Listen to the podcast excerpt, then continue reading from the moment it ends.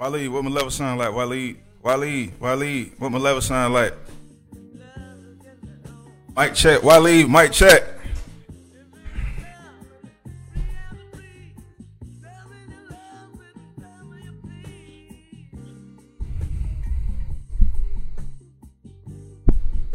Player, say something. Mic check one two one two.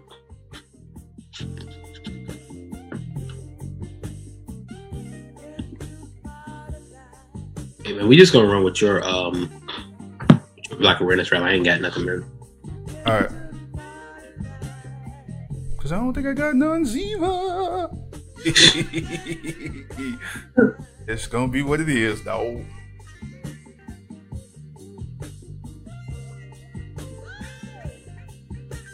What it what it is?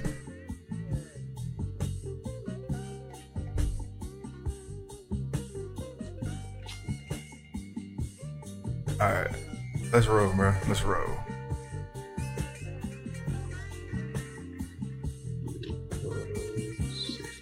Go ahead, get it running. Ready? Yeah. Hey, ladies and gentlemen, welcome to Mike. That'll be nice. the What podcast, the AKA. Nah, I was about to say that name. So, um, let me start. Man, that nigga don't own nothing. Fuck him. I mean, Ladies and gentlemen, welcome to That'll Be Eight Dollars, the podcast, aka the Black Awareness Rally podcast. You can be rocking with anybody else in the world right now, but you are here with us. And for that, we do appreciate you. It's your man Pledge alongside my main man B. what up, man? Hold on. Go, go ahead. welcome all of you guys to the discussion. So we are here on a special holiday edition of the podcast. Um, tomorrow is Labor Day.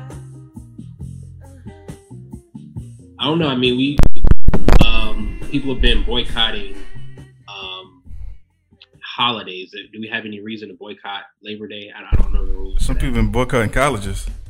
No, I'm saying people have been boycotting uh, holidays. Can still get your So, do we have any reason to boycott Labor Day, or can we just enjoy a day off? that way? Only holiday I heard white uh, people about boycotting was uh, Juneteenth, Fourth of July, maybe. Yeah, yeah. I mean, because you made sure I wasn't grilling on Fourth of July. you could you could you could hang out, but you couldn't you couldn't say happy for Independence Day. Yeah, yeah, man. I don't know. I'm about I'm about to I'm switch it up the last three months. Switch it up. Switch it up to what? What it's gonna look like? I don't know. though. I think I'm gonna just I'm gonna try this like there is no racism thing. Everything's okay. You know, white people didn't do nothing to black people. Uh, might just start clubbing real hard. You know, just do what everybody else be doing. Dog. I think I'm gonna try that. Uh, see, see what hard. see what it's like on the other side. Dog. This Huh? point in time, I say clubbing real hard at this Last point in time. Uh, Yeah, I, I think I'm gonna do just that, start bro. plugging real hard. Cause I know, uh, I don't know. I, I ain't winning. I can tell you that much. I mean, I ain't, I ain't out here dying with no major diseases, but I think it might hit me a brunch tomorrow or something. They, they do brunches on, on Mondays. All the brunches today. I'm pretty sure since it's a holiday tomorrow, All the brunches gonna, they gonna have some brunches tomorrow. it's brunch tomorrow. I mean, you, you have a lot of outdoor spots in uh, the ATL, so I'm pretty sure you can find a, a brunch spot that's going to be serving food outdoors. Yeah, I got a uh, friend that told me about one spot that looked like the pandemic never came to Atlanta. And oh. I was like, you know what? Maybe, maybe I'm gonna just start acting like, you know what I mean? I don't know. Thinking about to hop back on the dating sites out here in wildlife for months. Happened. I played real close to the vest first nine months of the year. Take a chance, huh? Hey man, got Chadwick Boseman with it. You know what I mean? Somebody told me I, I don't have no friends up here because I'm trying not to make friends. I was like, you know what? That person might be right. Oh. What you think? Um, I mean, I, I do think that people have kind of forgotten about Rona and its effects. I do do. I mean, I don't. I don't think me people might forget, but they're just like people are. I think they lost their patience with just laying low Mm-hmm. and taking it easy. Mm-hmm. And they're like, they're not gonna let this situation keep them from doing them no more. So Right, right. I just, I'm, a, I'm, a, uh, I don't know. I'm gonna figure something. Playoffs done started. You know what I mean? Kind of tired of watching basketball. Weird, right? I mean, it's like good drama. I mean, I, like last night, shockers in both games. Well, it was last two nights were shockers. I didn't think that the Bucks was gonna go down three zip, but that happened.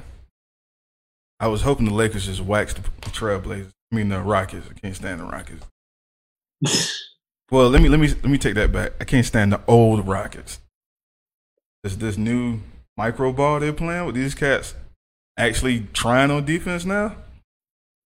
Like get a fan out of me, man. You know, respect, I should say, not a fan. number one defense in the bubble right now. Who would who would have ever thought you would say that about this team? It's kind of wild, man. James Harden out here playing defense, game winning stops. Uh, PJ Tucker out here looking like a young me. You know what I mean? You've never shot a three before in your life. No, no, not that part. The other side of the game.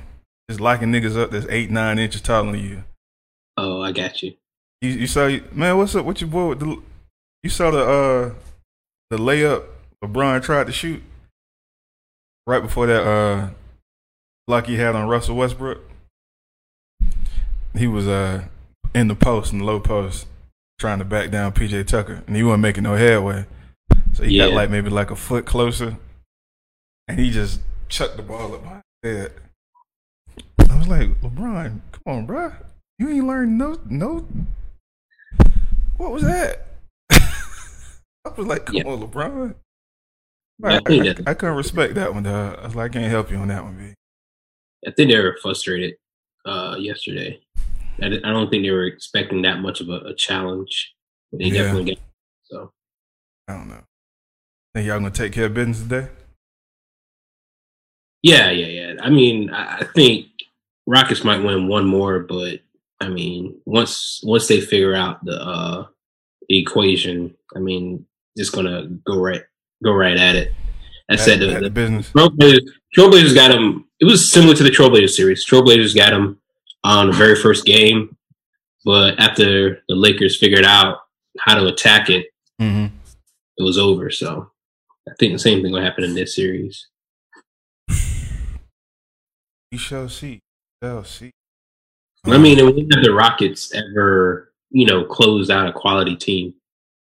I mean, you're right. Now, I'm, I'm listen. I'm completely with you. There's just something different about that block. James Harden had close out the Thunder. I mean, I didn't honestly. I didn't. I didn't trust the. I didn't trust the the Rockets to uh Thunder. to close out the Thunder in the fourth quarter, and it really wasn't. I mean, it really wasn't the Rockets closing them out. It really was a case of where the um I feel like the Thunder lost that game. both teams just Collapsed. made mistakes. Yeah, it was it was a horrible fourth quarter to watch. Mm-hmm. I mean, what I can think of the last three Thunder possessions. Chris Paul didn't take the technical free throws. They missed both of those. Well, yeah, Gallinari. Well, Yeah, he missed one both of those. No, he missed Nah. both. one. Oh, he He only missed one. shot. Yeah. Okay, okay. he had made the the justification for sending him to the line is that he had made 59 straight free throws. Come on, man. I ain't with that. You seen you you seen your alpha up there not that now. Then the So uh, this is the question: You got Michael Jordan and Steve Kerr on the same team. Who you send to the free throw line? You sending Steve Kerr, who probably shoots over 90 percent, yeah, he's about ninety percent. huh? Yeah, he's about ninety. or do you send Michael Jordan because he's supposedly the best player of all time? Which one would you, send up?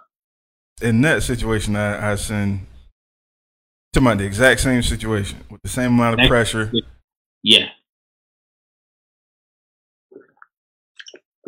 Steve Kerr, who's who's I know, I made know, I know, I know. game three pointer in I don't feel like that's a fair comparison. I really don't feel like that's a fair comparison. But I sent um I sent Steve Kerr. Cause my thinking is Steve Kerr is uh that's an all season thing for Steve Kerr. Gallinari, that was a streak. You know what I mean? yeah. I just I feel like I wouldn't I wouldn't have a big enough sample size to trust uh Gallinari with that shot. And we know Chris Paul had been in that in that pressurized situation a few times. I mean, so you know, I just kind of felt like somebody else should have took that shot. I know I know Gallinari shoots. I know he he can knock him down, but like somebody else should have took that shot. And then uh, them two inbound plays. I'm actually this though. If you're Steve Kerr, do you defer and say, "Nah, coach, send Jordan to the line"? Because you know, mm-mm. you know, if you miss, you know, if you miss and you're on Jordan's team, what's gonna happen? No, I'm, I'm with you on that. I just feel like uh, Curry just do what he told on that one. Yeah. You know what I mean? Like, I feel like that that's a tough situation. But I, like I said, I would I would uh, trust uh, Steve Kerr because ninety percent. You know what I mean? That's that's a season average, not streaking the bubble. Man, we gotta get this that other show started, man. Uh, Oh, the basketball podcast. we gotta get that going. That- that- Yeah. I don't know. Y'all up for it? Oh, I'm up for it. Yeah. Uh, shout out to the family. Uh, what's up, Wiley? Thanks for checking in. Uh, is that what's going on, Marlena? Thanks for checking in. Uh, appreciate y'all. Yeah, we might be battling with the holiday weekend on this one, so looking kind of slim out there. Oh, and and the closet listeners. Shout out to the closet listeners. Apparently, we have a few of those. Shout out to the closet list. Talking about the people who say they don't watch the show but criticize every comment we make on the show. Those people. Uh, yeah, them too. Yep. Yeah. Talking about them too. I was originally thinking about uh, just the people that uh might not ever mention that they listen to the show until you like see them in person, Yeah. and they be like, say something from the show, be like, oh, thanks. Or they'd be like, "Why I have a show last week? Yeah, like just be all the way confused, I, I don't know you be checking. I didn't know you be checking for us like that." right? I ain't I ain't know you watched it. I mean, now, now that I know you listening, I will try to put one up every week. yes. So, man, shout out to them. Uh, appreciate them for keeping us on our toes. Lord knows some days it feel like it ain't going nowhere. Anyway, it's fun. It's fun. It's fun. It's fun. It's fun. I mean, we got a uh, a heavy topic on this one, but it ain't heavy.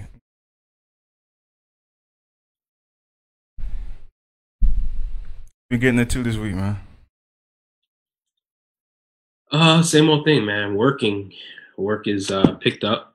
Um, you know, still uh again to back into the school rhythm with the boys, but um, you know, things are things are going well, so can't complain. How the kids liking school? Loving it. Still going? Yeah, loving it. They um I mean they come they come home every day with new adventures and and um tales from uh from the day. So they are absolutely enjoying themselves and their time at school. So Hmm. shout out to them. I was kind of nervous. I saw y'all. Uh, the school kind of made the made the news this week. for uh, some cases, outbreaks and cases. Yeah, I was um they uh keep a there's like websites where you can keep track of like which schools um Mhm. exactly are um have reported cases and like the, I think the grades of the students that are in the cases or whatever. Yeah. So um you know, I'm always brace myself to see if we're gonna get that call of saying, hey, you know, we shutting it down for a couple of weeks. So I wouldn't be surprised. Um, I saw it was a high school. I couldn't. That's when I started kind of like being concerned. I was like, "Oh snap! Is that where uh, wife works?" Mm, from what I hear, I haven't heard anything from from her school. So, yes, There's that. Yeah, man, we we still moving pretty steady at, at the gig. Uh, it's been pretty quiet. You know, no. Uh, well, let me take that back. Actually, we had a couple people trying to vote on what we should do in terms of uh, reopening Georgia schools, and that's been a subject we've been watching. So, a lot of people been getting up in arms about that, trying to figure out the ethics involved because you know it don't make no sense just to be outright doing it out and out but a lot of people starting to get concerned about ethics involved and whatnot i mean not uh well i guess it's just the ethics because ain't no science behind opening the schools except for getting more money i think a lot of people get nervous about that so we shall see Hey folks, welcome, welcome, welcome. Uh, drop a like, leave a like, us out, share, and share.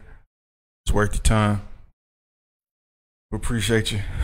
Uh, all right, man. You want to do the Black Awareness Rally? I think we've been like 15 minutes. Um, yeah, if you Yeah, got I'm Yeah, I think I got a couple. I know I meant to save some. Uh, let's see, let's see. If I save them joints. Share, and share. It's worth your time. Black Awareness Rally sponsored by the wonderful people at McDowell's and the incomparable Sexual Chocolate. Been putting it down the last 40 years. You got R&B and then you got what Sexual Chocolate be doing. Ain't nobody messing with them. Y'all don't Nah. want none. You know what I mean? Led by the incomparable Randy Watson, aka Players Day One. Uh, then we got the wonderful uh, McDowell's. You know what I mean? We got the Big Mac. McDonald's got the Big Mac. We got the Golden Arches. They got the Golden Arcs. So y'all see us. Queens holding it down. drive Um, still, drive through still open. yeah, drive through gonna they gonna stay open now.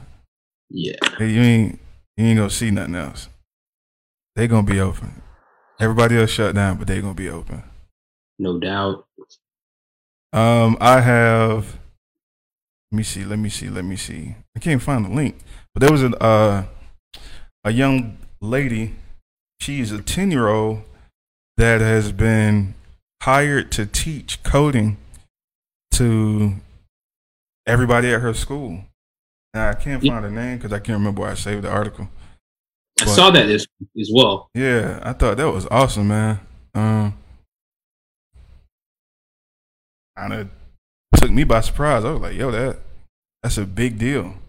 Like, started out, she was like helping at a code camp, like a club, after school club, Yes, and then it turned into, you know, she was so good at handling business, they just decided to, you know what? How about you help everybody else too? So she's a young lady. Um, I don't know if we can appropriately call that the bikini contest. Uh, not the bikini. Uh, Miss Black Awareness pageant. But uh, because she's too young to enter contest, but we definitely want to uh, show appreciation for that.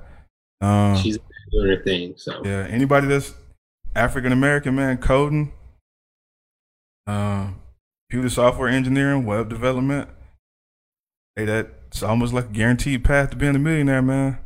Just collecting the check on the nine to five uh, grind. So if you got kids, you got a laptop and you got some Wi-Fi, I would definitely have them look into that. Uh, yeah, Code Ninjas is one of the people that are into that. Uh, let's see for arts and entertainment. I want to give a shout out to Jonathan Majors. He's the one of the, the actors on the ensemble cast in Lovecraft Country, and he's finally getting his day in the sun.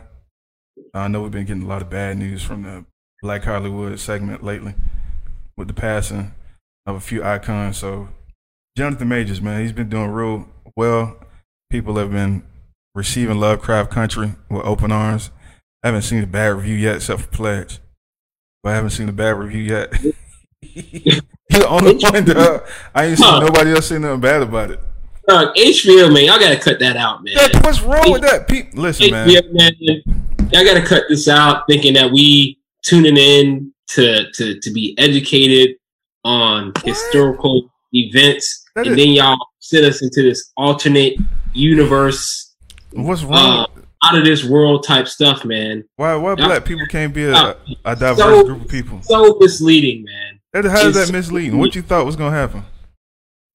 I thought it was going to be an historical um, representation of what it was like um, for Black people to, you know, go through the fifties in the South. But It's why you thought yeah. that though? You got man-eating monsters, But why you got thought that? mansion. That's, that's what it was presented to me as. By who? I didn't, I told you it was sci-fi. Now I, I, I gave you a good warning this time. Hey, get your boy Elliot, man. I don't know that. I'm, I'm start on, only man. again on this one. I don't. I don't know what to tell you. That. Hey, Elliot. You, Elliot, listen. That's that's Elliot bringing the hammer up. man, nah. Players, players don't want people. I just, I just, So this, I this, don't know, man. this what I'm thinking. This what I'm thinking about what you're saying. Though. This what I'm thinking about what you're saying. We ain't used to black people being into nothing sci-fi related, but we don't. We ain't grow up seeing that. Like, come on now. What we tip, what typically happen with that group of people is kind of telling they act. Why do we call them nerds? And they kind of just was like, well, we ain't gonna mess with y'all. I don't know. I just feel like the creatives are accepting anybody that wants to tell a, a black story. I just, I mean, I, I just think it's a odd mixture of science fiction and Black stories. yeah, I, I just think it's it's it's it's an odd mixture because it's, it's nothing fictional about what happened. What you So- mean? You mean nothing realistic? You know what I'm saying? Like the the stories that that, you know what happened. There was nothing fictional about it. There's nothing you know that's made up about it. It's it's you know it's stuff that happened, and you can tell a story and and that be it, as opposed to adding some. Um, you know, we're supposed to wait for some man eating dinosaur type creature to come save us. That's Like- what. Okay. Nah, homie. Okay, so let me give you a little backstory because you know me, I was excited to see Jonathan Majors getting another shot at a leading role, and HBO was getting such a big, giving such a big budget behind it, and uh, you know what have you. Apparently, uh, I think his name was H.P. Lovecraft was a racist novelist back in the twenties, I believe, and he got real famous for writing horror stuff, but he was a racist. Like everything he wrote about was just off the wall racism. And so uh Lovecraft Country was a book that was written by a white man with the aim of just like shoving all the theories that H.P. Lovecraft down his throat and like making a mockery of the stuff he made by having black people be the protagonist and naming parts of America as in Lovecraft Country. Yeah, So technically, it is a, a work of uh, what do you call it? What is it called? Work of revol not revolutionary. I don't know, but it's it's a work of opposition. What is it called? Anyway, it's a not revolution because that ain't it. It's got a specific thing where people make art to combat like an injustice going on in society. That's what it's supposed to be, man. So that's what kind of had me excited about it. Again, that and Jonathan Majors getting another chance to probably lead. No, Ellie, I'm thinking like in terms of when somebody makes a a, a piece of art that is it was made just to be like a, a piece of revolutionary reason. Like say loud and black and proud is an example. Um, you know anything Jay Z's been doing the last five years. it's all like you know F you honky. This is black work. You know, black is king. So anyway, uh spine of the plot is based around the green book. Hey Ellie, you got the green book out of that? It does no, seem I mean he was traveling Yeah, I'm saying it does yeah. that chronicle places that, you know, would be cool for, you know, black people to visit while they were in the South. So that's kind of the gist of of where it was going. And for the first 58 minutes of episode uh, number one, it was like great, and then all of a sudden, the last two minutes, I'm like, oh, come on.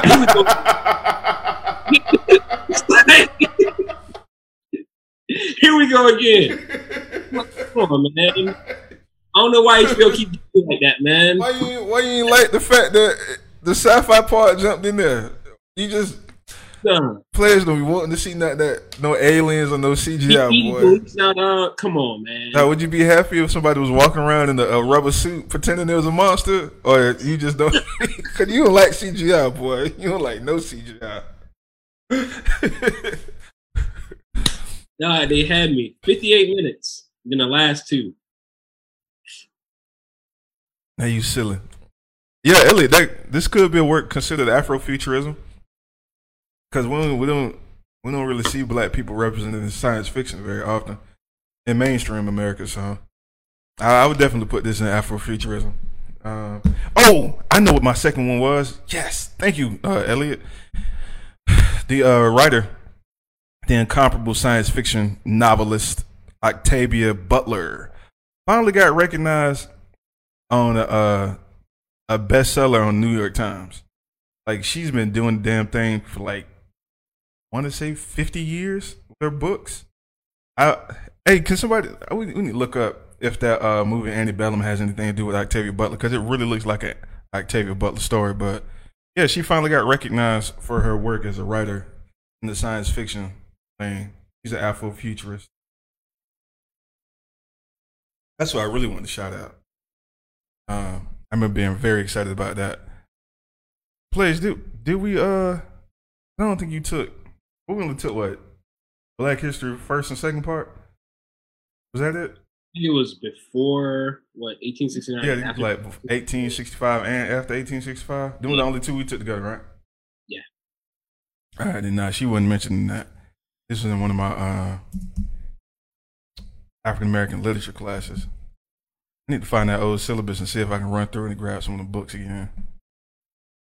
Man, I should have did like all my homework in college, though. I feel like I would have been like would have prepared you for a time like this? I mean, I, I got prepared. I just feel like, I don't know, maybe I would have been somewhere different in life if I'd have did all my homework. I don't know. Did you feel like school was a particular challenge? Or it was just kind of like a, not necessarily a waste of time, but just a, a, a um, parade, song and dance that you, a dog and pony show? that you didn't have to take that serious? I mean, I think it's like most things. It, it is what you put into it. I think looking back on my experience is that I, school wasn't the only focus that I had. I mean, I was focused on working and, and doing different things or whatever. Yeah. But um, you know, if I would have just focused on school, I think it might might have been a different outcome. So. Sure. Uh, Elliot, say, how about J.J. Abrams and Jordan Peele teaming up. Man, I thought that was huge. That was one of the things I thought was impressive. That they they was willing to shell out that much money behind the production of it.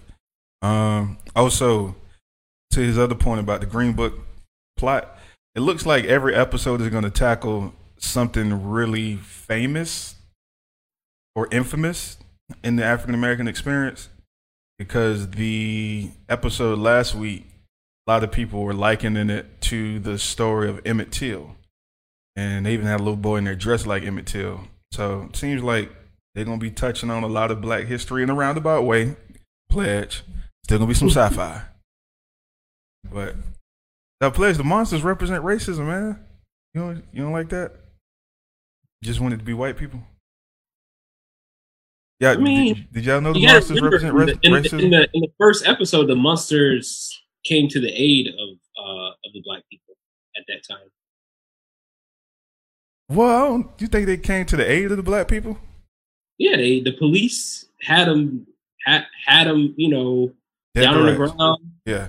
dead to rights, and then the monsters came and and um got them up out of there. So So you think the monster saved them? That's what you're saying.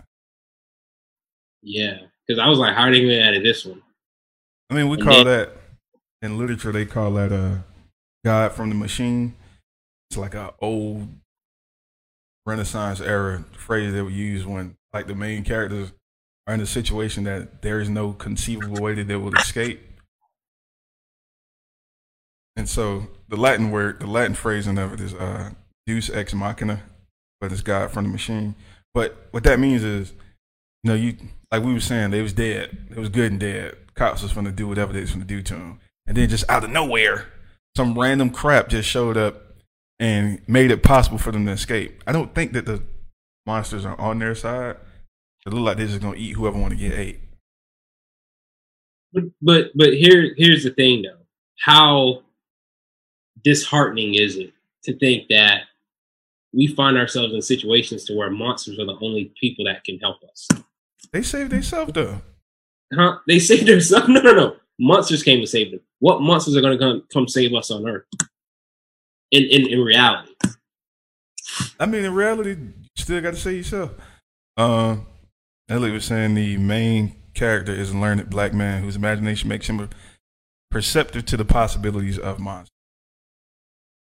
Eat right there, see, pledge. You gotta open. You gotta open your mind, brother. You gotta open your mind, brother. You know what I mean? Watch, watch it with your kids. Explain it to your kids, man, because this gotta use your imagination to escape racism. That's thank you, Elliot. That's what the whole show is about. Black man, black woman teaming up together intergenerationally, old, young, coming together to fight the perils of the white man's country. Oh, we can't just leave it at that. Gotcha. Just- You just don't want it to happen. Though. Oh, Elliot. Elliot said the monster saved them to use them. Elliot, you seen uh? I've been what I've been trying to do, man. Is I've been trying to wait till like a couple episodes stack up. I think I'm on three episodes behind on purpose, so that I can like kind of binge. Cause I I can't do was this waiting episode thing. Hmm? I said last week was episode three. Yeah, yeah. I'm saying, but tonight they're gonna drop the the fourth one. So that'll put me three episodes behind. So yeah, uh, I didn't see last week's episode. hmm? I saw the first two weeks. you say I said I saw the first two weeks. I didn't see last week's episode. True. Uh, but yeah, man. That's what the uh, writer of the show said he intended. The monsters was supposed to represent racism and just some unrealistic obstacles in the uh, journey of being black people. Hey, Macy. Man, what what else is going on in the world, man? We uh we got Tyler Perry being a billionaire. He could be on the show today. Topic. He's going to be a topic on the show today. Uh, let's see. Uh, how you feel about that billionaire thing, though? Does it? I'm, I'm trying to take a new stance. I'm, I'm gonna let you run with that one. What what we're supposed to feel as as black people on the Tyler Perry billionaire status? I mean, I think that it's something that we should be happy about. I mean, we ultimately we uh, I, I can't say that I consume all this content, but enough people have consumed this content to to put him in that status. So I mean, I think the people who have consumed this content can take some ownership in in in putting on you know another another black billionaire. So um, I think you know, unless you know you you rob, cheat, or steal your way to it, or whatever, hmm um, however you accomplish it, you know, you should enjoy it and and and um, you know, and I, and I think all of us should you know be happy for them. We should we should use it like a. I don't know. I'm I'm trying because I I don't know. You know, I usually don't particularly care for anything he does. But I was, you know, like I said earlier, man, just this week, tell myself, man, am, am I limiting myself by being a scholar of socioeconomics and all of that stuff? Should I just be out here just about the parties and the and the money and the brunches? I was like, you know, let me just pretend to be like, hey, Tyler Perry is a billionaire, and that's a good thing. Then just leave that alone. What you think, man? Um, as I said, I, I think that one, just like most billionaires, is that you don't get you you you have an opportunity to bless a lot of other people. You, you know, he's he's put on a lot of other actors and entertainers, things like that. Mm-hmm. Um, you know, he built his studio so other um, artists can produce like the Wild and Out show. They use his studio to to to um, you know film their show. So you know things like that. I, I just think it gives them other opportunities for people to create art and things of that nature. And as far as like black people not necessarily um you know, a lot of you know, it's it's commonplace for people to be like, "Oh, I'm not feeling Tyler Perry. I don't like what he creates."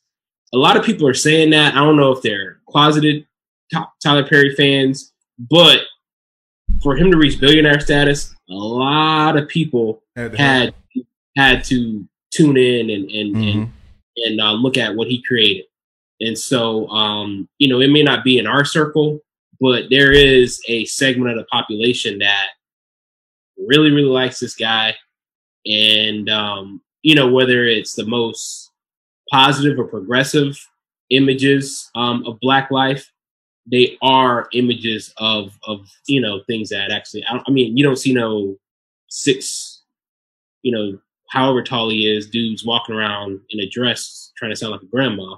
But um but you know, I guess a majority of the, the things people it resonates with people somehow, some way. And so um it may not be stuff that we want to admit, but it is stuff that is happening in society. I mean, it's, So- it's relatable. It's definitely relatable. Because, you know, we, a majority of us have had that uh, matriarch experience growing up. You had the, uh, I mean, soul food is basically, Tyler Perry could have made soul food the story because the whole family was centered around the grandmother. So, yeah. yeah, I know that's a relatable thing. I definitely had a grandmother that was very inappropriate at times, but it wasn't being inappropriate for being inappropriate sake. It was it was a uh, what is it called? Same thing came back up. What didn't know no better? Act of defiance. Oh. like defiance work. Like I don't think that's right either, but that'll, that'll come back to me. But uh, yeah, man, I just think I know I know it's relatable for a lot of people. I know it's a segregation segment, like you said. A lot of people just love what he does, man.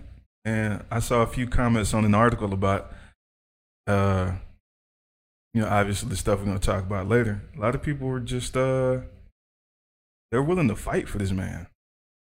It's that impassioned. It just made me think of like Trump supporters, honestly.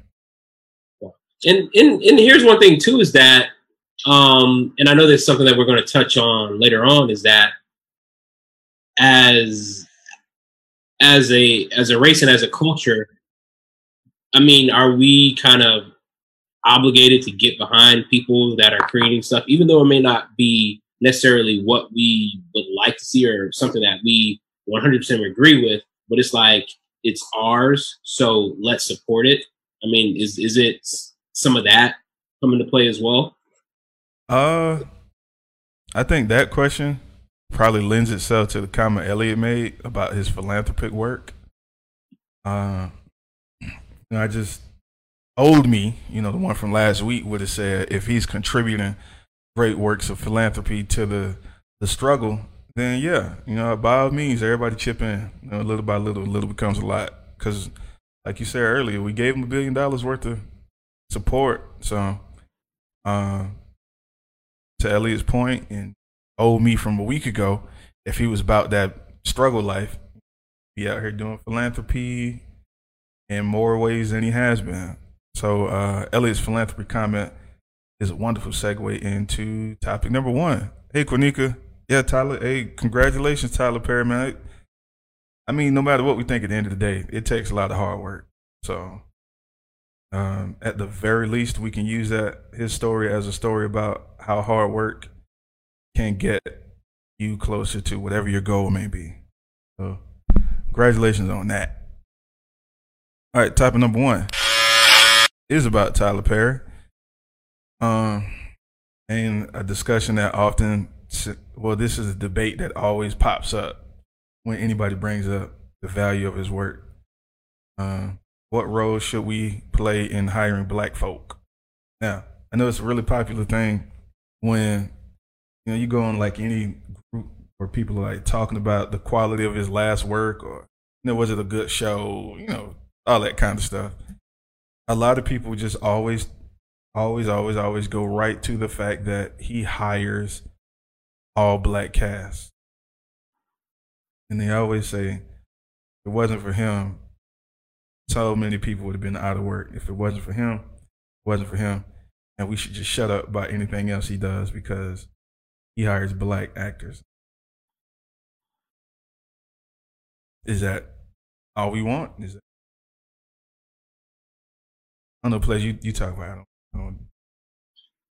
I think it's a good start. Um, you know, it's once you once you get people in, I think, um, it, you know, especially as deep in the game as he is, I think once you draw people in and you have a following, is that you kind of have to educate or you know or or give that following something that something that they can learn and grow from. Um, so I think you know hiring black is a start. Um, putting you know helping people to get recognized and helping people to you know to, to, to get on and giving them a um, you know a chance to show their skills and and and I think you know that's a that's a great start and you know a lot of times that's all people need is an opportunity to display those skills so that's a big part of it man is is is giving people a shot you know and giving people a shot that other people might not um, give them so I think that's a, probably 50% of it is uh you know people getting an opportunity to show you know what they can do and what they're made of. So, so we thinking thinking Tyler Perry is a blueprint or a role? Is he one of the blueprints we could use in the employment of black people? Like he, you know, he owns his stuff, black ownership, all that wonderful stuff, and he hired black people in certain positions. Are we saying that you know, like what's what's the major message in how he goes about business? In that one regard, because there's a completely opposite side of this Tyler Perry argument we could explore. Um, I think that that shows you the power of owning your your your stuff. It shows you the power that comes with you being the you know the, the head decision maker.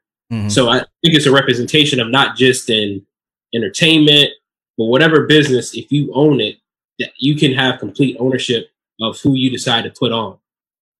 So, you know, I, I think it's a representation of people being able to say, hey, this is mine and I'm gonna make whatever decisions I want to make. And the decisions I'm gonna make are going to be in, to power my people. Yeah. So I think that's a case that could be universal throughout all forms of business and all you know, in in anytime we own something. So. True. What y'all think, man? You think Tyler Perry's role is probably the best scenario, best case scenario. Like just own things, and then you can decide, know, who and who not to hire at that point. I know that that goes into a, a a debate that was real hot back in May, I believe, with you know, if we just shopped at black restaurants and supported black restaurants, and uh, you know, when we support black businesses, we can demand different things from them. Or is it just enough to be a black business ownership?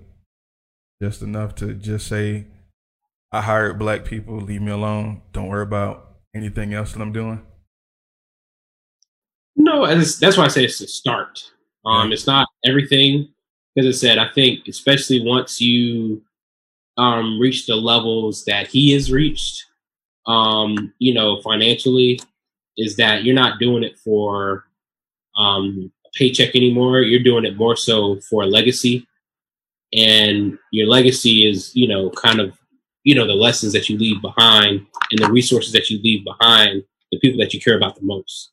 Hmm. And so now that you have that audience, now that you have that following, and now that you have the resources, you know, make sure that you are, you know, educating people, giving them resources, giving them platforms. I think that's the next level of um, success, and I think, um, you know, he's closely tied to to Oprah, and I think that's what she's doing through her network is giving a lot of other people opportunities um, for them to get their own thing going. Now that she has everything set up um, for herself. Mm. We try this new thing. Try this new thing. Tyler Perry did real good. Yeah. Uh, am I am I supposed to like want to support him? Like what what am I supposed to do as this new personality trait? Am I supposed to just say you don't. I mean, you don't have to support him. Just like, just don't hate. I mean, there's there's a way to like prop somebody up, and then there's some way to like kind of tear somebody down. what about don't- critique? like, Like don't don't don't critique anything he does. Just say I think you can critique it, but be like, hey, despite all that, he made it happen. despite all that, he made it happen. I'm saying, I know it hurts you. You know, this new whatever no, no. it This this new one's gonna because maybe if I do things differently instead of be a critic and comment on social stuff, maybe I'll be richer. no, I'm, I'm, I'm gonna try it. Maybe I I'll mean, have you're, a. not, you're not even speaking freely right now. Though. That's what's, what does that mean? It's it's about playing the role to get paid. You see J.R. Smith in the league. He ain't even getting on the court, but he he playing his role and he do what he got to do. Keep it moving, baby. Rodman, Ray Allen with the Celtics. Play your role so you can win. You ain't got to be that. You know what I mean? Darn you the heck, Melo, skinny Melo, not hoodie Melo, skinny Melo. Melo doing what he got to do to get on the on the roster. Came in when they asked him to do his thing, and he did good. So, good job, Tyler Perry. Why are you laughing, Dad? This is the most disingenuous good job ever. He rich. Er, he's like one of the richest people in the world. That is a, a very good thing. Let me see. Elliot says, I think that business is about finding value and business is to try try to be efficient. It's awesome when businesses find value in us as a people while attending and showing us how to attain success. That's exactly how I feel about Tyler Perry. That right there. He he he showed us how to get money for being black people and representing black people. so you're saying disregard the art, but look at the process. I think that's what he's saying. Take the blueprint. Take the blueprint uh, um, that he that he used to be successful, Yeah. And and apply that, but kind of disregard the art that was being used. Yeah, like you know, don't the old me would have said, not saying this now, I'm telling you what the old me would have said. This isn't me actually saying this now. We would have been concerned with him not allowing other black people to be involved in the creative process he doesn't hire black writers. Um, doesn't hire any black producers. Doesn't hire any black directors. He only hires black actors, from what we're hearing. And so the old me would have said, well, you know, there's more that can be done now that you've reached the status that you've reached. And maybe that would help you gain a larger following to further your cause as a business owner, right? Because like he said in the Netflix joint, he's hyper serving his his uh his audience. Like he don't care about what nobody thinks. He's just gonna hyper serve his audience, which I mean that's your business. You do what you want to do. But other people were saying, well, if you're such a philanthropist, you should be letting other writers, other black people get involved in the behind the scenes work. It's like the only thing you're doing is just like white people. You're only using black people for talent and not letting them be a part of the brain trust that goes into creating stuff. So, uh, Elliot, we will rock some CSU gear on the next show or show after this one because uh, I doubt the mail will get it to us in a week. But uh, yeah, I'm with you on that. Bonica, yeah, it, he does help a lot of people. Nothing wrong with that. And uh, he should he could definitely uh, he deserves he deserves the respect that he should have. He has. So props to Tyler Perry for his status. What else should we do to help Like, Should we? What if we don't own things? Is it possible for us to help other African Americans be employed, or our Latin our Latin uh, brothers and sisters, brown brothers and sisters? Is there anything else we can do? Like, is there another way to get us on? Um. Wait. Yeah, I mean, we I think we could, um, you know, all be looking out for your people um, you know, if we know of people that um, are needing positions or if we're at a certain place and we know that we can help people get on, the thing is, is that I think a lot of us um, are in positions to where we have jobs and we have roles mm-hmm. and we have to make sure that if we're going to bring somebody on that they don't you know they don't that they perform at a level that we're comfortable with. I think that's one thing that kind of um, we have in the back of our mind, like, hey, you know, if I bring somebody on or I put somebody on, especially where I work, that they have to perform at a certain level or whatever, or else it's going to make me look bad.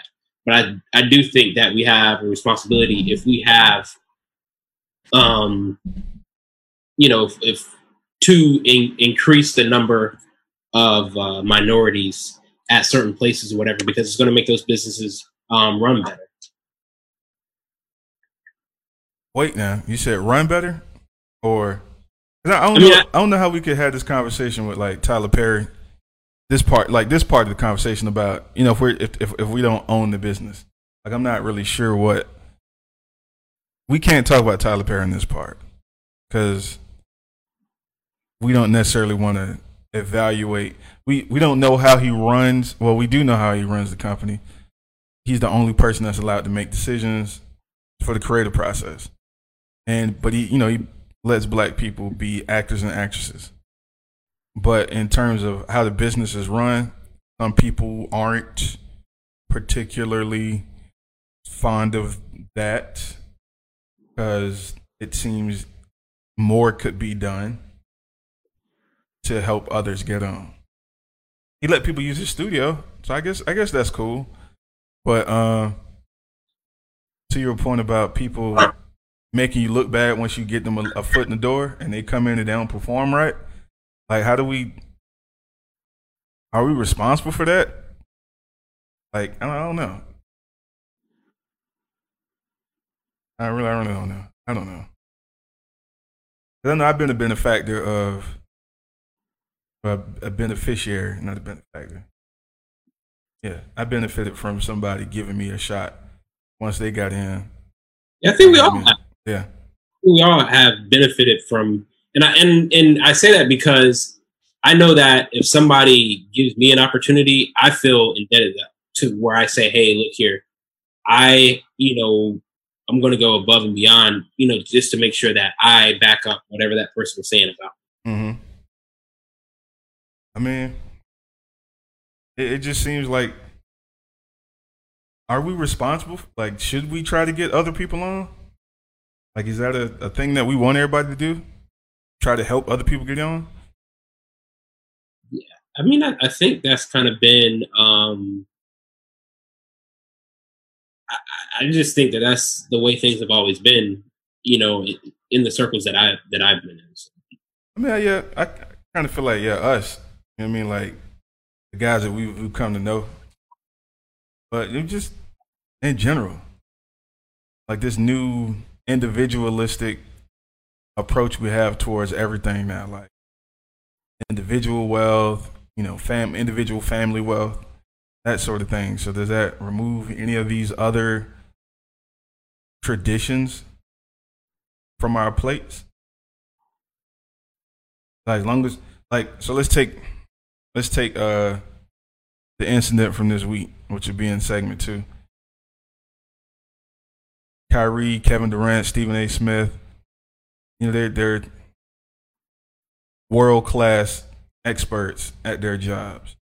And you know, their individual wealth is king status at this point. Are they responsible to anyone else besides their family members at this point and their employees?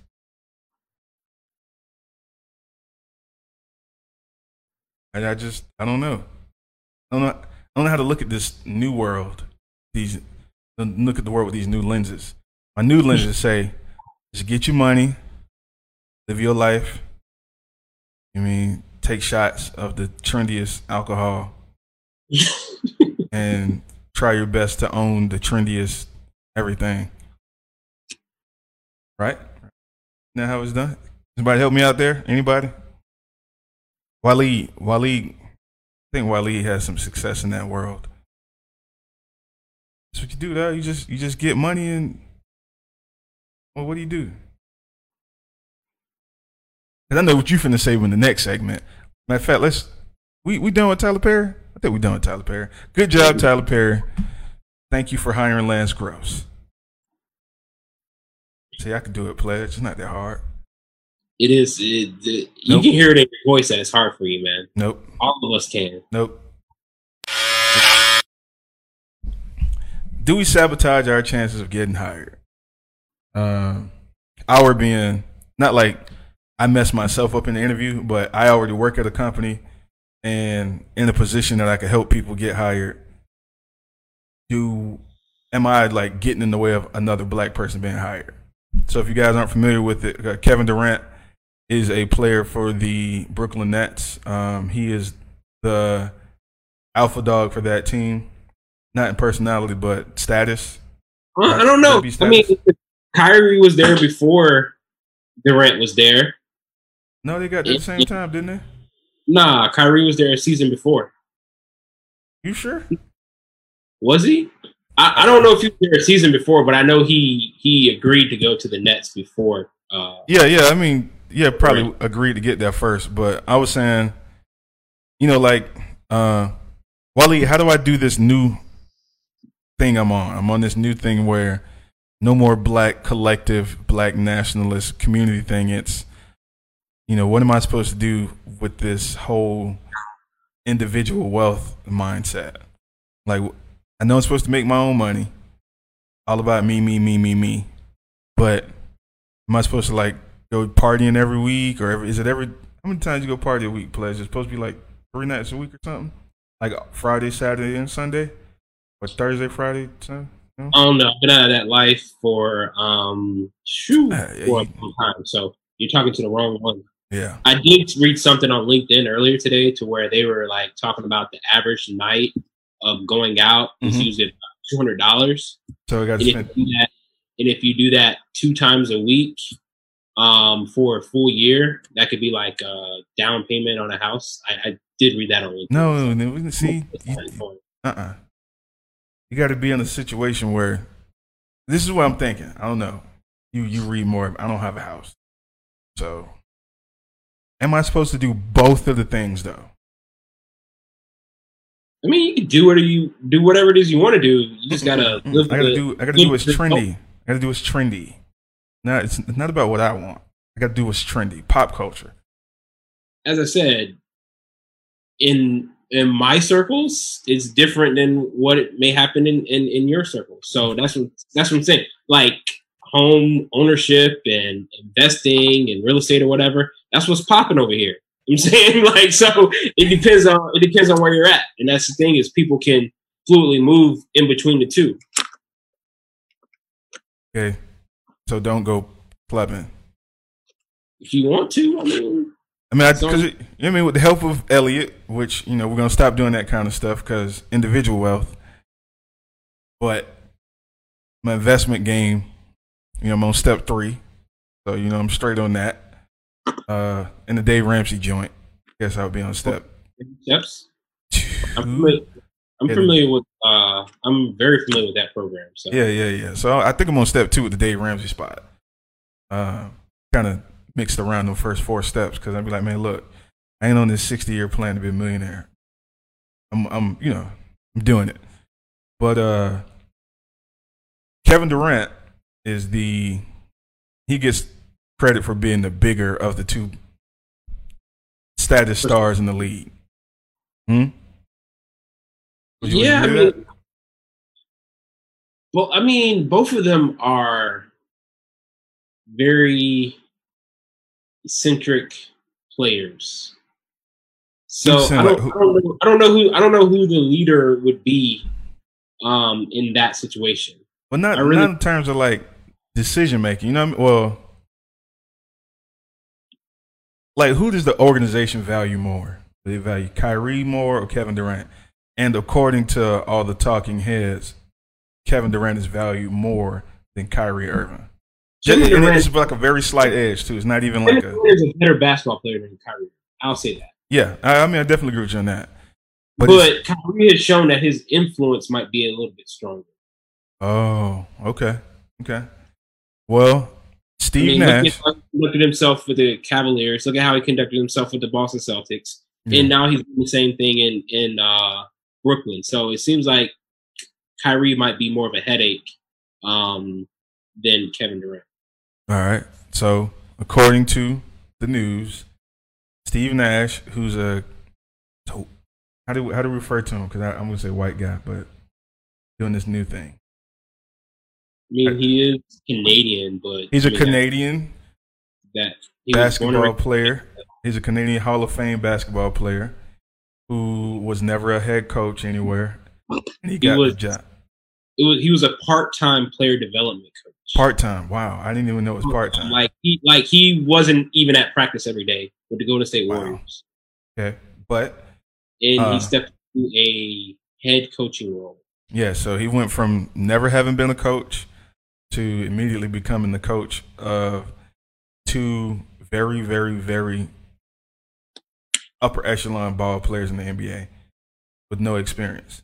Stephen A. Smith, who was also pictured in the graphic, said he thought that was a case of white privilege because the owners and the GM and the president of the Brooklyn Nets overlooked a pool of very qualified black men who could have done the job and who have experience doing the job to hire Steve Nash, who does not have any experience. A lot of the analysts are saying, well, that's Kevin Durant's fault because Kevin Durant has a relationship with Steve Nash that influenced the decision to have Steve Nash brought on as head coach. So some people are saying KD and Kyrie are the reason that no black man was hired for that role as head coach of the Brooklyn Nets. Players react because I'm on my Tyler Perry is a good guy. Nothing else matters thing. Um, KD did work with uh, Steve Nash in Golden State, so there is a relationship there. Um, the thing is that the in the bubble, the Nets had Jacque uh, Vaughn, Mm-hmm. who's a who's a um, black guy who has I think he coached at two different. Uh, I know he was coach with the Orlando Magic. I think he had another coaching post, so he's a little, he's more experienced in the coaching game. and um, the Nets, even though they didn't make the playoffs because they they didn't really have a chance to make the playoffs, but the Nets performed very well without their two best players in the bubble. Mm-hmm. So there was a chance to where if they would have made enough fuss, that Jacque Vaughn could have been the head coach of the Brooklyn Nets. Yeah. With the star power that KD and Kyrie have, I'm pretty sure they were involved somehow, some way in the um, in the selection of the new coach because there's a lot of stories that they were heavily involved in the former coach getting fired, Ooh. even though he was having a you know a good season without the two stars. But there were personality clashes, and um, you know, and so basically they they let it known that they don't they didn't want him there anymore, and he was out of there. So The thing with basketball, the, the tough situation with basketball is that there's a a, a short time window for you to you know win a championship, and I'm pretty sure that's what Kyrie and KD are looking at right now. So are they saying we are going to put ourselves in the absolute best position to win a championship, and we feel Steve Nash is that person? What what you what do you say in response to Stephen A. Smith? Like you just explained why Kevin Durant may or may not have supported Well, Steve Nash. well, that's the, I saw Stephen A. Smith's um, entire um, quote or his entire interview on that, and he acknowledged that um, that Steve Nash is like if anybody can go from not coaching to coaching, that Steve Nash will be that guy. I mean, he, Stephen A. Smith did acknowledge the respect that Steve Nash has amongst um, players in the NBA, the players that he played with, how he looked out for them, how he took care of them, how he was a leader amongst, um, you know, all the different guys. So Stephen A. Smith said that, barring a normal situation, that he could understand Steve Nash being in this position. Stephen A. Smith also said that you're in one of the, you know, one of the most culturally diverse cities in America in Brooklyn. And, and in Brooklyn and in New York, you had two coaching um, vacancies this this season, and neither one of them were um, neither one of them were filled by black men. I was in Brooklyn uh, late last year. I, I was in the Barclays Center. As I said, I I, I felt you know the, the, the atmosphere up there or whatever. Mhm. I mean, it's it's it's a different feel. It hit different, and you know, and you know to be in that environment, and then you know, both. And the year before, I was in Madison Square Garden. I felt that environment. So- we Stephen A. was kind of overreacting with the the white privilege thing. Elliot says it's a ratings move, so it sounds like it's just good business. Got the the best person for the situation. Um, it benefits your is it I guess your TV space, uh, which means I guess you get more money because you're on TV, more ad space. So was it was Stephen A. just playing the race card here for no reason, making I himself mean, look bad? Stephen A. Smith has a legitimate claim. Anytime, anytime that there's because, and that's one thing that Stephen A. Smith said. There's in in the history of the NBA, there's never been a coach that has zero coaching experience that goes to the head coaching realm. They The said only- they said Doc Rivers was a guy that did that and Jason Kidd. Jason Kidd, That's that's what you know. Some of the people that disagree with Stephen A. said. Steve Kerr um, did it. Steve Kerr Mm-hmm. came from the broadcast booth. hmm and you know he got handed the um you know Golden State Warriors or whatever. And I mean, and they've been successful, so I mean that might justify a move like that. You know, you can't argue with the results that that Steve Kerr's put up as a coach. Yeah, they're you know just like I said, a lot of people that were disagreeing with Stephen A. brought up Doc Rivers, Jason Kidd, Steve Kerr, um, Larry Bird.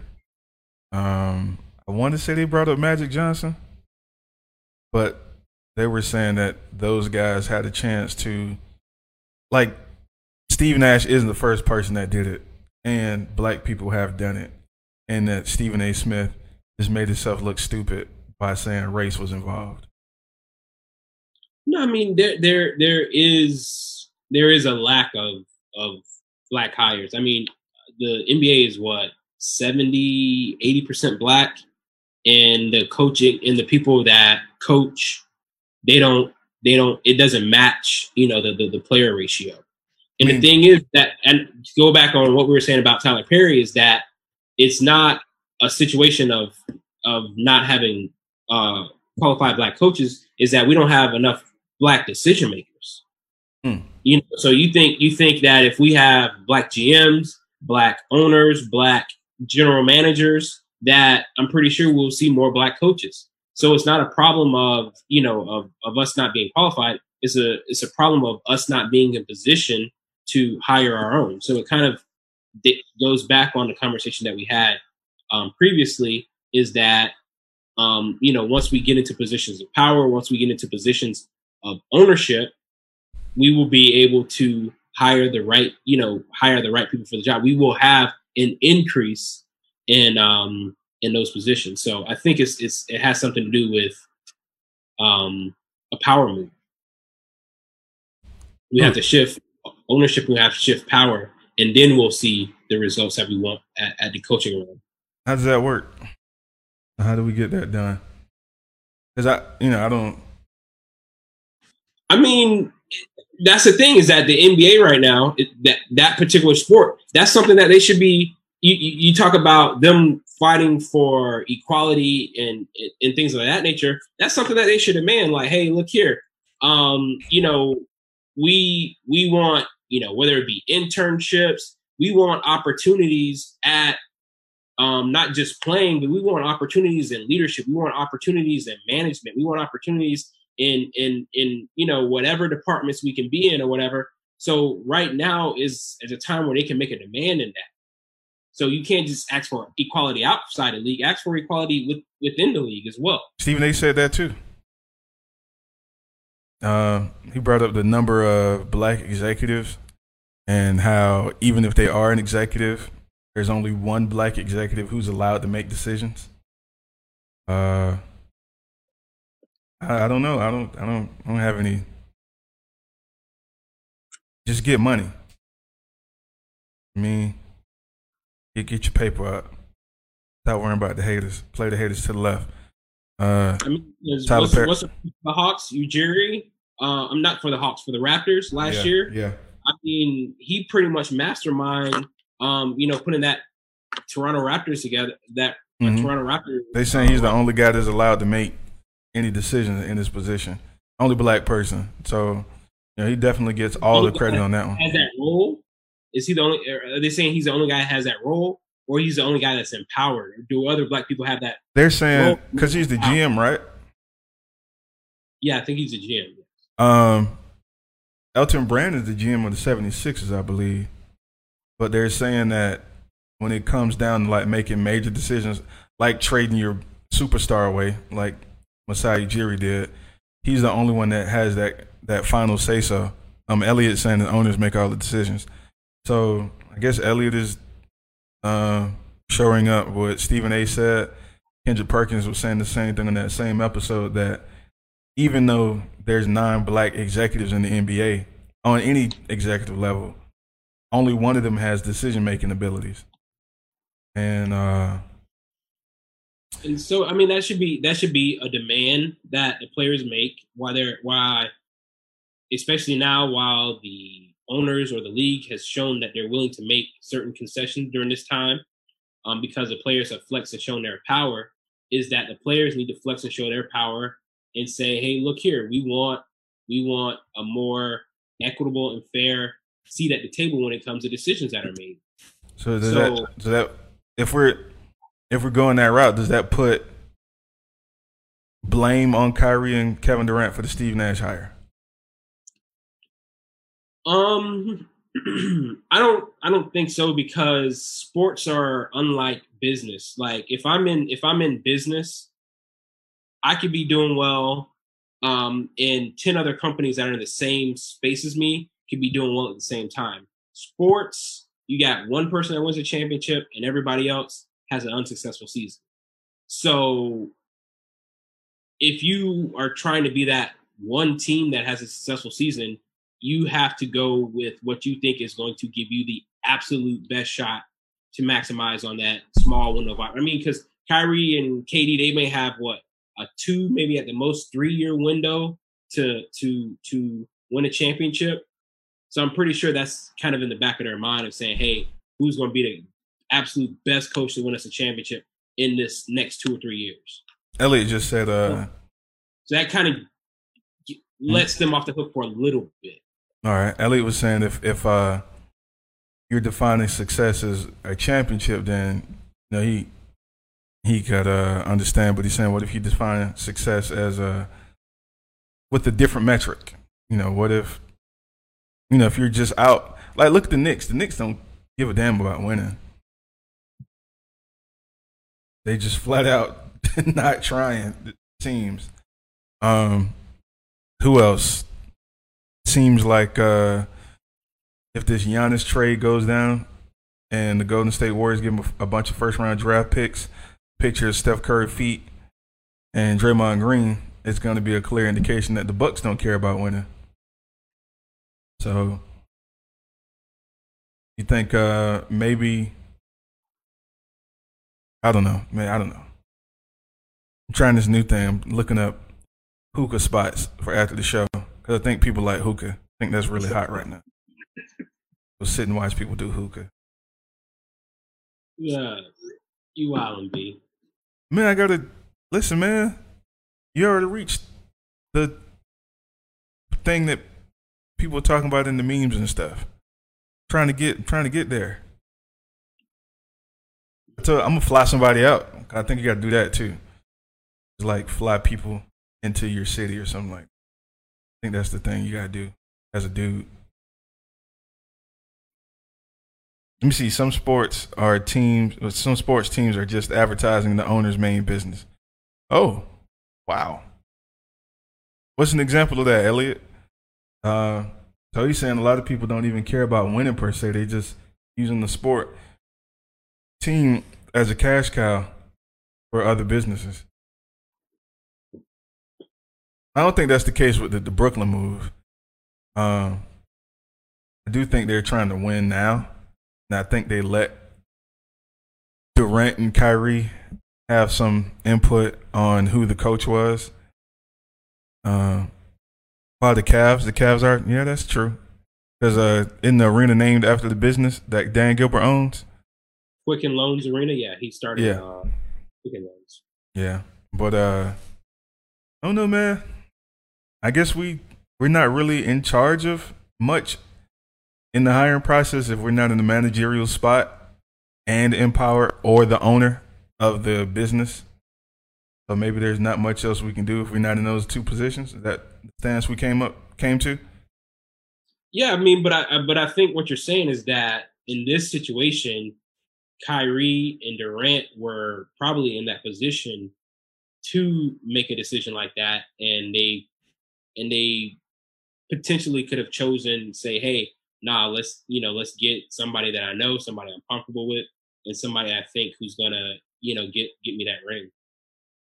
They say Ty Lue is about to uh, get this this Sixers job, and that Ty Lue probably would have been a decent shot, but because Kyrie doesn't like Ty Lue, that it it was never going to happen. So. Well, I heard different. Honestly, I heard that Ty Lue was one of the people that Kyrie was trying to get on. Oh, really? Yeah, that, that's that's as I said. I don't I don't know which one is right, but I heard that Kyrie was kind of pulling for Ty Lue. Oh, I didn't know that. But, but I think Ty Lue was he there?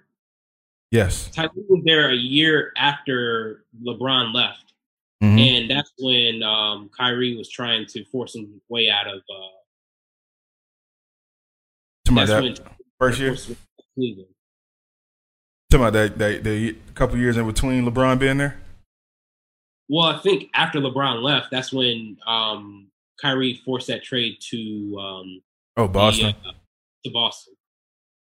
Yeah, I think Tyree Tyree Kyrie was just uh, I think he was just trying to, sh- I guess, prove change his image maybe because you know he was already kind of sort of a winner, but he was seen as Robin to LeBron's Batman. I think that was maybe what he was combating with the move to Boston.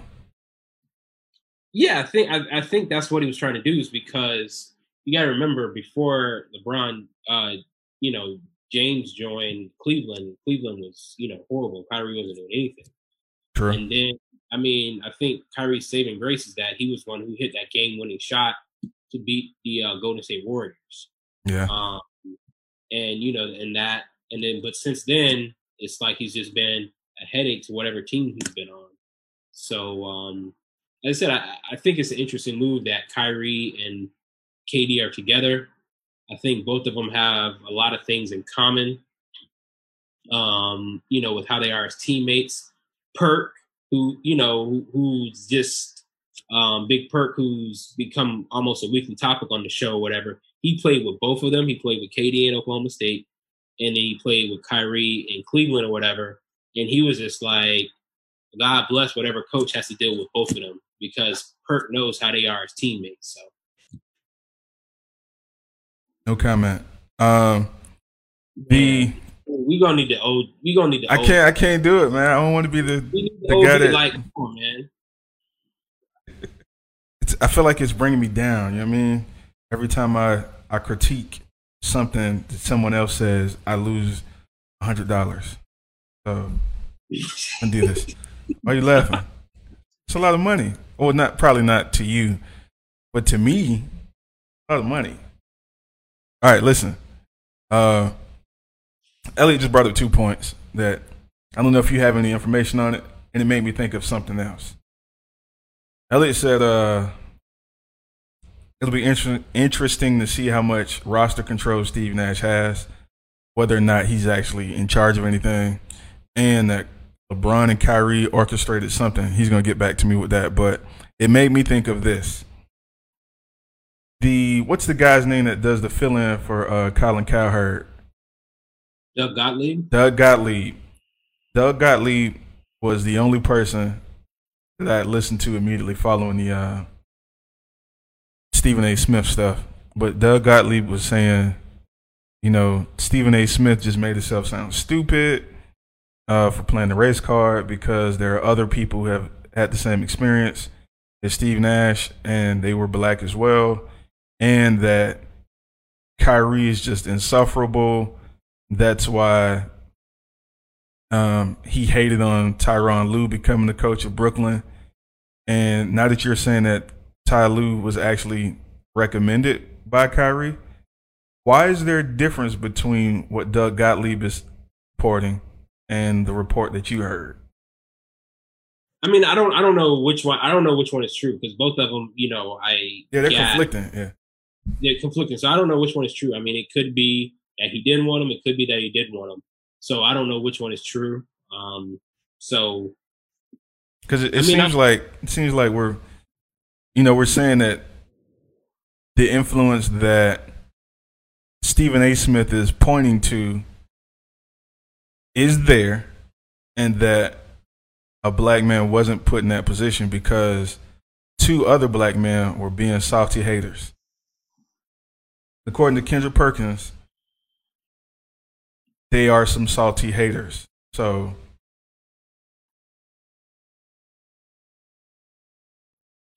yes, and if Perk said it, it's law. So There you go. As there's that on that.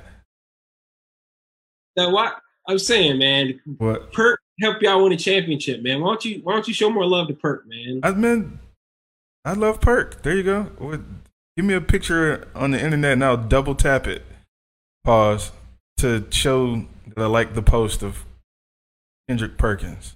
Man, you, you don't be you don't be putting enough spec on Perk name, man. What What are you talking about? I'm You- one of the last people that think it's necessary to have someone like Kendrick Perkins on your team. I mean, PJ Tucker is a Kendrick Perkins role player.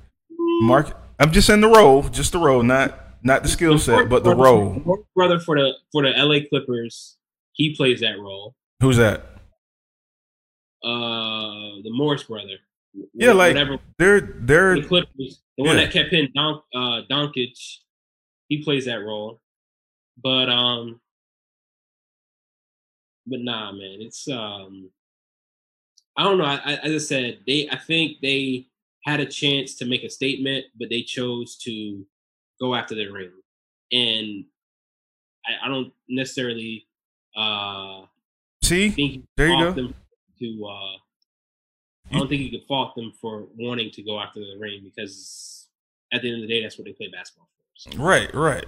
See, Elliot. See, Elliot just gave a definitive reason why I will always have respect for Kendrick Perkins, because I did the same thing when I hoop. Um, there you go. I I don't know, man. But this but this new this new energy you have is just very, very like you got to get used to it. It took me a week to get used to it too. So I'm not getting used to it, man. I think it's gonna I think by next episode you'll be like, "Cool, all right, we're doing this, all right." Uh, Elliot saying, "Uh, LeBron and um, Kyrie, uh, both want to leave, and uh, LeBron, yeah, you see it. LeBron was not going to stay there even after coming back and winning because of Dan Gilbert letter that a lot of people said was bad. I think LeBron wanted to prove that he could win one without the big three, and he accomplished that. So Yeah, I think I think that was it. That and winning one for like basically for the legacy. I mean, like yeah, although it gave one to Cleveland, that probably was the best place for him to get it done because they had never won one, and you know it would have meant a lot. He was the person that did it. Then it, you know, the symbolic, the uh, what do you call it? It would be great for like literary the the the storyline, the mythos. LeBron James should do in his hometown. the question is, would anybody like Kyrie if he didn't win, hit that game winning shot? I mean, because that's his like only saving grace right now. Because you can say what you want to say, but like, all right, but he did hit that shot. If Kyrie wouldn't have hit that shot, would anybody be rocking with Kyrie at all? I think people would like him like- for the highlights. Yeah, I mean, his handles are are nice. Yeah, I mean, I think I think those pretty much the highlights, the shoes, and the uh, shot. I think that's pretty much all he has. His shoes are comfortable to ball in. They I- look I will- extremely comfy to hoop in. Dude, I will give him that. I I uh ball in a pair of Kyrie's and the best basketball shoes I've ever played ball. Yeah, they look like it. Yeah. Uh, I mean, he you're not good enough to get on the wall, but hey, no, no, no, no. You, you got to do a lot of work to get up there. You see, LeBron ain't even up there, so look, look, LeBron's right here, man. What I can't. I can't see him. LeBron's right What? Oh, the, oh, okay, okay. Yeah, man. No, I couldn't see him. Act like I'm gonna disrespect the big homie. Come on, man. I mean, you got some iconic shoes up there, though. That's a, a totally different show. Those shoes are bigger than basketball. Like, like, let's just be honest. The shoes you got back there, they're trophies for a reason. People, I've been looking at this trend online, and you know, I'm sure you can attest to this as much as anybody.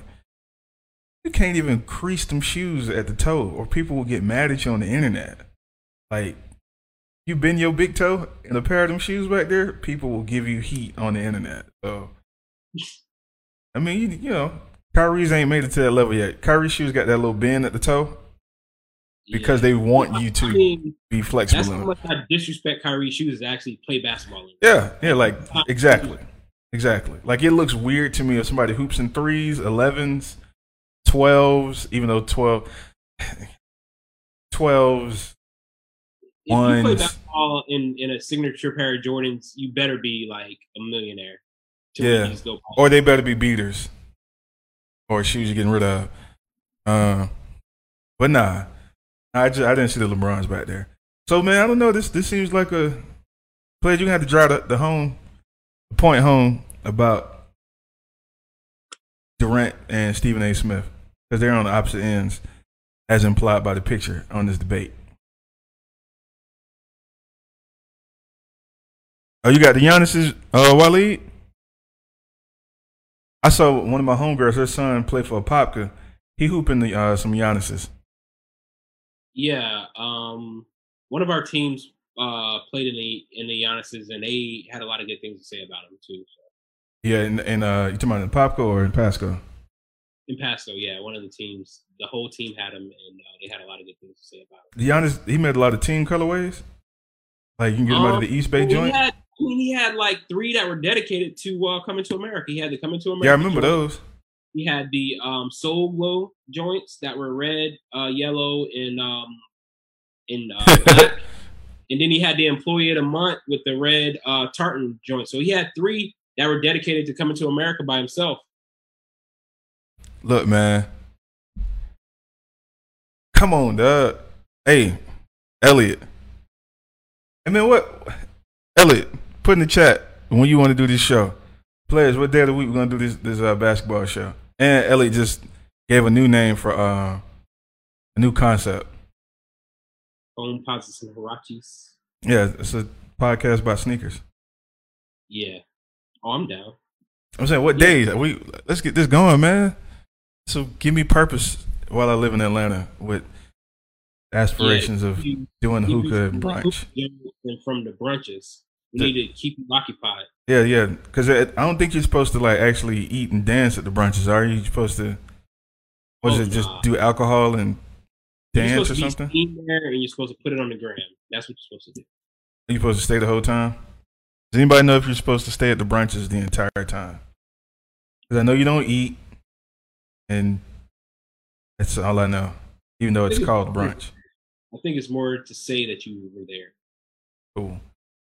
I'll get some pictures. Uh, Thursdays, what you what you think? That'll work. Shoot. Well, man. Pledgeman, you ain't got any other insights on the implications of the. Nah, man, I'm gonna uh, make a plea to you on behalf of the people that um, we need the OB back. I'm saying we know you're trying to be a, a, um, a hipster, trying to uh, get down with the millennial vibe. Listen, but- man. You want the OB back? Listen to OB episodes. Like Jay Z said. the people would need you. Um, you know, it's what we tune in for every week. So uh that's you know, that's that's the final comment I'm gonna make on that. okay. All right. Well, I'm gonna, I'm gonna hit you with the Jay Z line again. You want some OB lines? Listen to some some, some OB episodes. Feeling good, man. Like I don't get no arguments with people on Instagram or Facebook. It won't last. Like just won't. people have tune back in next week. He'll be back. He, it's, it's a holiday version, so he's thrown off a little bit, but tune in. He'll be back. It won't last. Good. Thanks for the vote of confidence, buddy. Uh, uh, Ellie, good luck on the tips. You, you just get there an hour late and leave an hour early. Hey, two and a half hours. Okay, two and a half hours. Ooh, that's a lot. Can I read a book at the brunch? Ali, why are you laughing now? That's that's not funny. You, you don't read books at the brunch? It's not a thing. No. Okay. They're gonna kick you out. Dang it. You know what you trying to do? You trying to buy the joint? Get get out of here.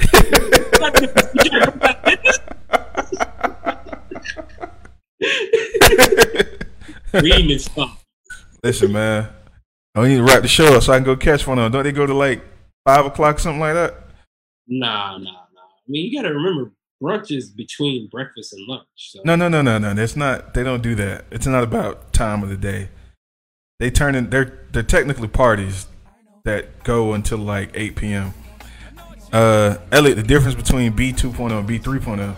B 3.0 rhymes with C 3PO and CP3. There's there's one difference. Two. Everything's love, baby. Ain't no ain't no deep insights. Listen, man, you famous. You know what I mean? I ain't got no insights other than just to see what you did and be like, man, good job. All we doing is looking at work ethic. Nothing else. oh, you laughing at?